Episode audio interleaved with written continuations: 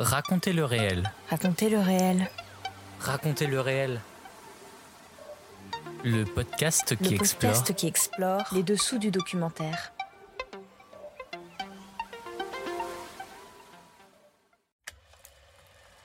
Hors série, le FIPADOC continue.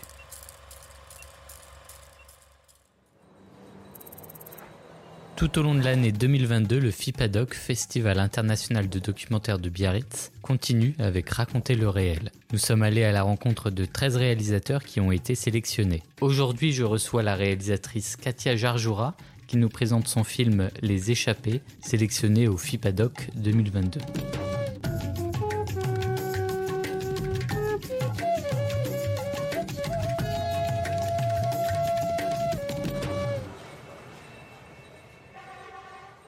Bonjour Katia Jarjoura. Bonjour Clément. Présentez-nous donc un peu plus en détail euh, ce film. C'est un film qui retrace les histoires d'exil donc de cinq jeunes artistes syriennes. Toutes ont été contraintes donc de fuir leur pays, de fuir la guerre, et elles se sont installées aujourd'hui dans cinq villes différentes d'Europe et de Turquie.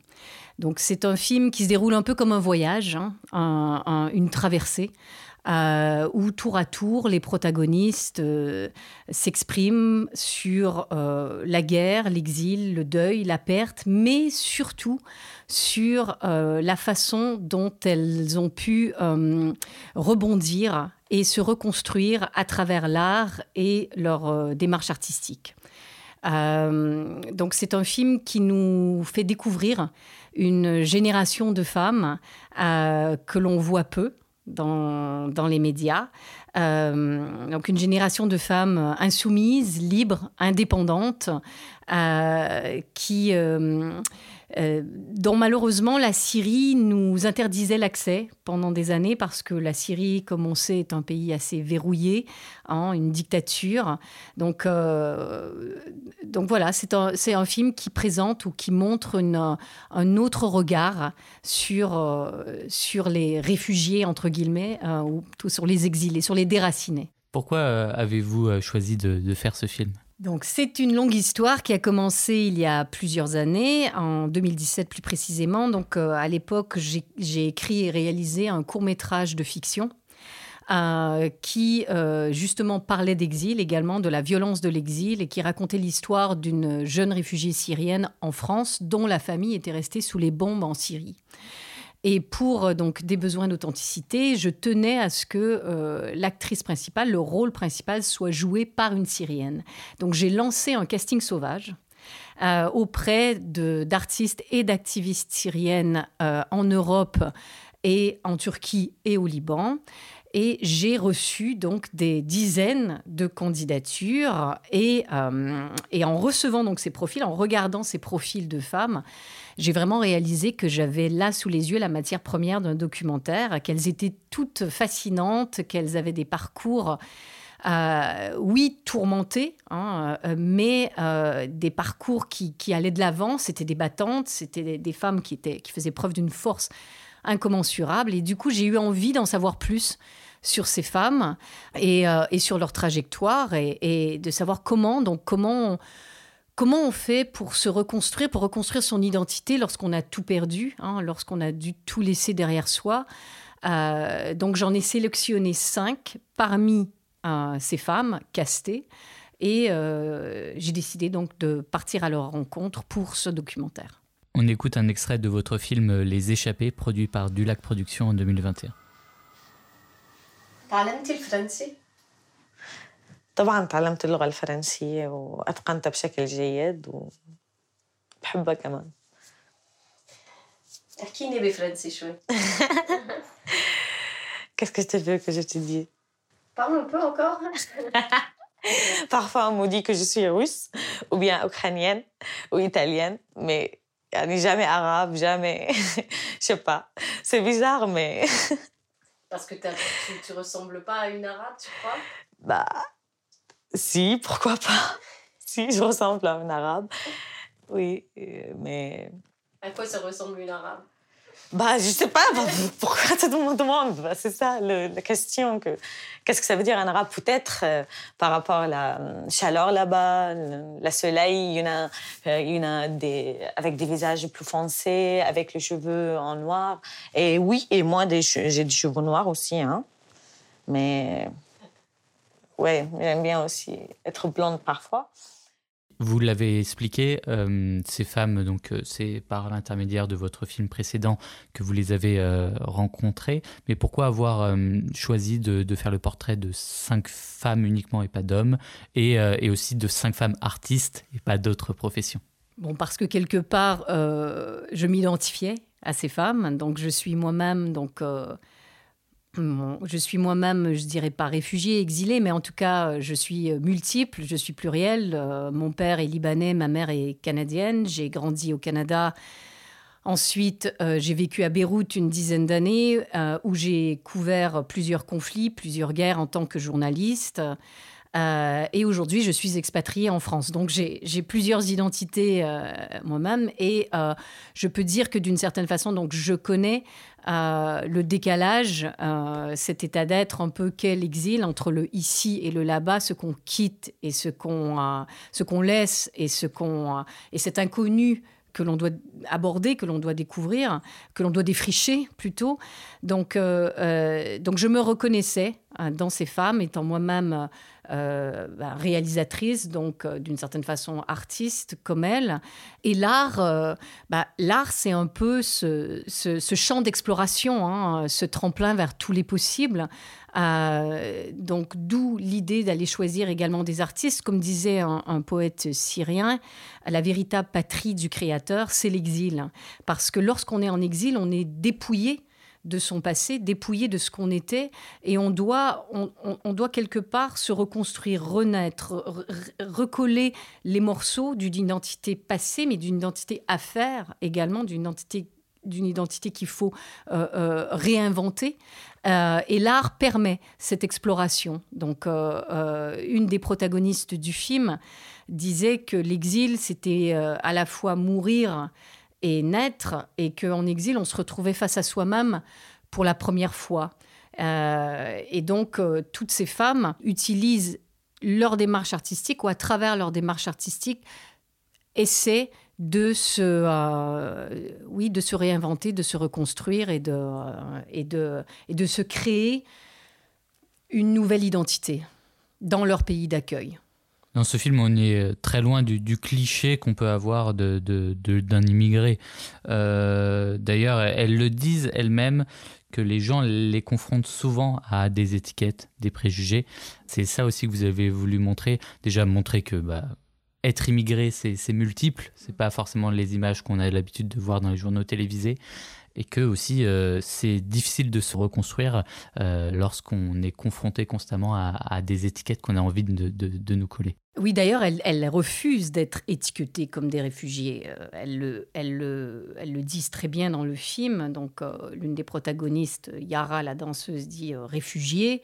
C'est un mot qui me désole, c'est un mot qui me fâche parce qu'il ne nous donne pas d'autre choix que d'être triste face à la caméra, que d'être que d'être misérable, que de montrer une image de nous-mêmes qui est une image euh, sombre, douloureuse, euh, une image qui fait pitié. Et ces femmes refusent de faire pitié, donc elles refusent de s'apitoyer sur leur sort. Et d'ailleurs, pendant le tournage, même lorsqu'elles évoquaient des moments euh, douloureux de leur passé, parce que toutes ont quand même vécu l'enfer. Hein, on, on, sait ce ce qu'est, ce qu'a été le, conflit syrien, euh, eh bien, elle ne voulait pas pleurer. Et il y avait, y avait cette, cette, forme de dignité face à la caméra où, pour elle, c'était une façon de dire c'est assez. On a assez vu de gens souffrir, mourir, pleurer, s'apitoyer. Nous, on veut montrer que, euh, que euh, pas juste on veut montrer, mais on veut également se convaincre qu'il euh, faut aller de l'avant, il faut regarder vers le futur.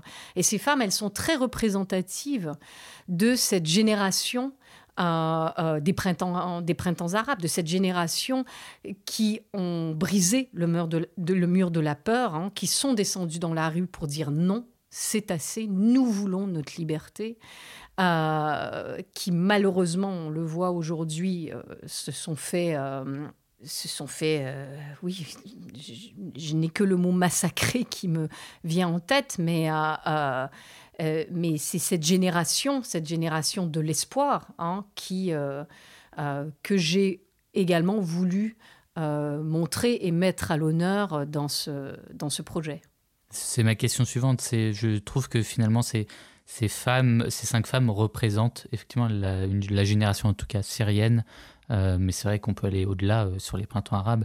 en tout cas, représente une génération euh, complètement sacrifiée et, qui, et qui donc a dû fuir la Syrie et se reconstruire dans des pays qui n'étaient pas leur pays d'origine. Tout à fait. C'est, cette génération existe. On la voit peu, effectivement, dans les médias, ou en tout cas, on l'a vu malheureusement sous les bombes. Hein. On l'a vu parce qu'il y a eu beaucoup de films, beaucoup de documentaires des documentaires euh, incroyables qui ont été tournés en Syrie ou en dehors de la Syrie où euh, on, les, on les voit euh, se battre. Hein, surtout, je dirais, sur cette jeune génération de garçons, hein, que ce soit les casques blancs ou que ce soit ceux qui ont même pris les armes, hein, mais, ou ceux qui ont manifesté tout simplement pacifiquement. Mais, mais cette génération de femmes, on l'a en effet peu vue euh, euh, alors qu'elle existe. Euh, encore une fois, moi, beaucoup de gens me disaient, mais qu'est-ce qu'elles sont belles, qu'est-ce qu'elles sont, comme si un réfugié devait être laid. Hein. non, mais c'est vrai. on a cette tendance à penser que hum, voilà, les réfugiés, c'est des gens qui vivent dans la rue, c'est des gens qui, c'est des gens qui souffrent, c'est des gens qui, euh, qui mendient hein, presque. Mais, euh, euh, mais finalement, les Syriens, c'est des, des gens comme vous et moi. Avant qu'il n'y ait la guerre en Syrie, avant qu'il y ait le conflit en Syrie, il y avait des gens de toutes les classes, de tous les milieux qui vivaient en paix dans ce pays, oui, sous le joug d'une dictature terrible et féroce, et, mais il y avait des médecins, des ingénieurs, des, des, gens cultivés, des gens... Donc, euh, euh, euh, et il n'y a pas un prototype de, de Syriens ou de Syriennes. Et c'est d'ailleurs ce que justement l'une des protagonistes dans le film dit, c'est-à-dire qu'on a tendance à nous coller des étiquettes. Hein. Euh, moi, parce que je m'habille euh, d'une certaine façon ou parce que j'ai les cheveux rouges, on me dit que je suis hippie ou que je suis punk, mais en fait, je ne suis ni punk ni hippie, je suis un mélange de toutes ces choses en fait. Et on n'a pas qu'une seule identité. Et je pense que c'est ce qu'on ce voit dans le film et c'est ce que j'essaie également de, de montrer, c'est euh, c'est cette trajectoire identitaire, c'est comment l'identité, c'est quelque chose qui bouge, c'est quelque chose de, c'est quelque chose euh, de malléable, c'est quelque chose qui se transforme. Euh, et l'exil te contraint à t'adapter, te contraint à devenir autre, hein, à, adopter une autre langue, une, autre, une autre démarche, d'autres codes de vie et euh, oui, à, une autre peau, presque à changer de peau. Euh, euh, d'ailleurs, on ne va pas révéler, comme vous dites, ce qu'il y a dans le film, mais on, voit, il y en a une qui traîne son identité tout au long du, du, déroulement jusqu'à la fin, donc qui, traîne son double, en fait, qui traîne son passé. sous la forme d'un corps, hein, donc d'un corps de, de, papier mâché. Donc, donc voilà, c'est important de, dire que, c'est un travail énorme de, se reconstruire, de se réinventer quand on a tout perdu. on oublie ce que ces gens ont traversé finalement pour en arriver là. Et donc ça demande une force, un courage, euh, de l'audace, de se renouveler, de se réinventer, de refaire sa vie ailleurs. Je reviens sur ce que vous avez dit au début de l'interview, sur le fait que euh, vous-même, euh, vous êtes euh, libano-canadienne. Je, suis de, ouais, d'identité fragmentée, traversée par de multiples frontières. Et donc c'est pour ça aussi que vous avez fait ce film, parce que vous avez plusieurs identités au fur et à mesure que vous êtes allé vivre dans différents pays. Oui, comme, bah, comme je l'expliquais, l'identité n'est pas quelque chose d'immuable. De, de, en fait, l'identité, ça bouge au fil des années, au fil du temps, au fil des rencontres, au fil des, des, au fil des, pays qu'on traverse, au fil des expériences aussi. Et, euh, et c'est vrai que l'expérience de la guerre, c'est quelque chose d'excessivement violent, euh, où on est, euh, on est confronté à la mort, on est, on est, on, est dépouillé de soi quelque part. Perd complètement ses points de repère. je n'ai pas vécu la guerre de la même façon que ces Syriennes, je l'ai vécu autrement. Il euh, faut dire que le Liban n'est pas non plus un pays euh, en paix. Hein. C'est un pays aussi qui est un pays euh, qui a un passé excessivement chaotique et, qui est en plein effondrement aujourd'hui. Donc, mais j'ai connu la guerre en étant, en étant journaliste, correspondante et en étant moi-même blessée et en, et en, abandonnant également des, gens sur place, parce que quand on fait des allers-retours, qu'on revient euh, chez soi et que on est traumatisé, on est tourmenté par toutes ces images qu'on a vues, par tous ces gens qu'on laisse derrière, et ces, femmes dans le, film ont un passé. Je veux dire, elles ont des points de repère qui sont complètement effacés, éradiqués. Beaucoup d'entre elles n'ont plus de chez elles. Je veux dire, comme l'explique l'une des protagonistes, sa maison a été bombardée. Euh, l'autre a perdu son père qui a été torturé, qui est mort dans une prison. Donc c'est leur vie entière, leur, cadre de vie a été complètement éclaté. Et d'où euh, l'urgence la nécessité de se refaire une identité, même si c'est une identité qui est morcelée, ou une identité qui est, qui est comme ce corps dans le film que l'artiste euh, transporte avec elle, qui est un corps qui est euh, qui, a été blessé et qui est refait, donc qui, est un, corps qui est euh, avec des, des, patchs, des pansements, c'est-à-dire qui est donc donc donc ces femmes aujourd'hui euh, n'ont pas d'autre choix que d'aller de l'avant, n'ont pas d'autre choix que encore une fois, peut-être que je me répète, mais de devenir autre, parce que sinon quelle est l'autre alternative? Elles ne peuvent pas rentrer chez elles en Syrie. La Syrie est un véritable trou noir actuellement. Euh, elles ne savent pas si un jour elles vont pouvoir rentrer. Donc, qu'est-ce qui reste? Quelle est l'alternative?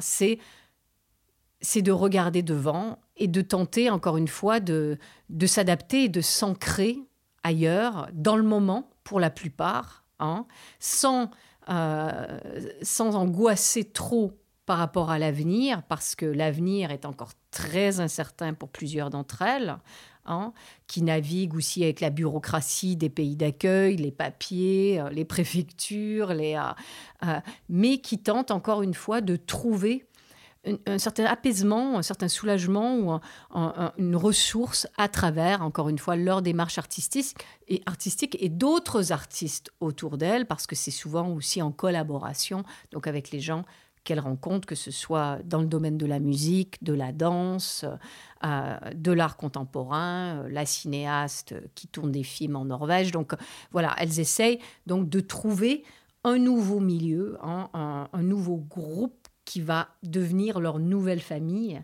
quelque part, euh, d'adoption, sans oublier leur identité syrienne, et d'ailleurs c'est ce qu'on voit dans le film, hein, euh, sans oublier leur identité syrienne, la Syrie fait partie d'elle, mais sans nécessairement toujours revenir et réanimer cette douleur, hein, euh, parce que sinon, eh bien, voilà, on n'avance plus. Si vous deviez prendre un élément de, votre film et le mettre en avant euh, aux oreilles de nos auditeurs pour leur donner envie d'aller voir ce film. je crois que ce qui me tient à cœur dans ce film, et, parce qu'on, comme c'est un film qui est, un film euh, euh, un peu fragmenté, hein, comme l'exil en soi, ce qui me tient à cœur, c'est vraiment la traversée. C'est-à-dire, c'est vraiment ce voyage, ce voyage identitaire c'est-à-dire que comment on, ça démarre sur cet exil forcé de la Syrie, sur comment elles sont contraintes de fuir, et sur comment peu à peu elles reconstruisent cette identité. Donc c'est de se laisser emporter par ce voyage, qui est un voyage de parole, beaucoup, hein, de, qui, est un voyage qui se vit à travers la parole, mais également à travers euh, l'art et ces fragments de mémoire euh, de la Syrie qui, qui viennent et vont. Donc je crois que c'est un film qui, qui ne peut se voir que, que, que encore une fois, qu'à travers cette, ce prisme de la traversée, comme c'est l'exil en soi.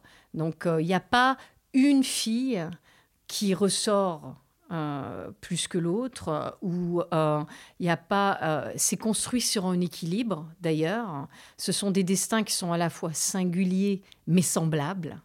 Donc, c'est de regarder vraiment ce film ou comme, une, voilà, comme une traversée et, euh, de se laisser emporter avec elle vers cette, je dirais, vers cette ouverture hein, où on sent que pour elle, voilà, aujourd'hui, tout est possible. Et euh, euh, c'est ce que j'espère que le, que, voilà, que le spectateur va, va ressentir à la fin du film, c'est de se dire euh, waouh, elles y croient et on y croit avec elles. Voilà.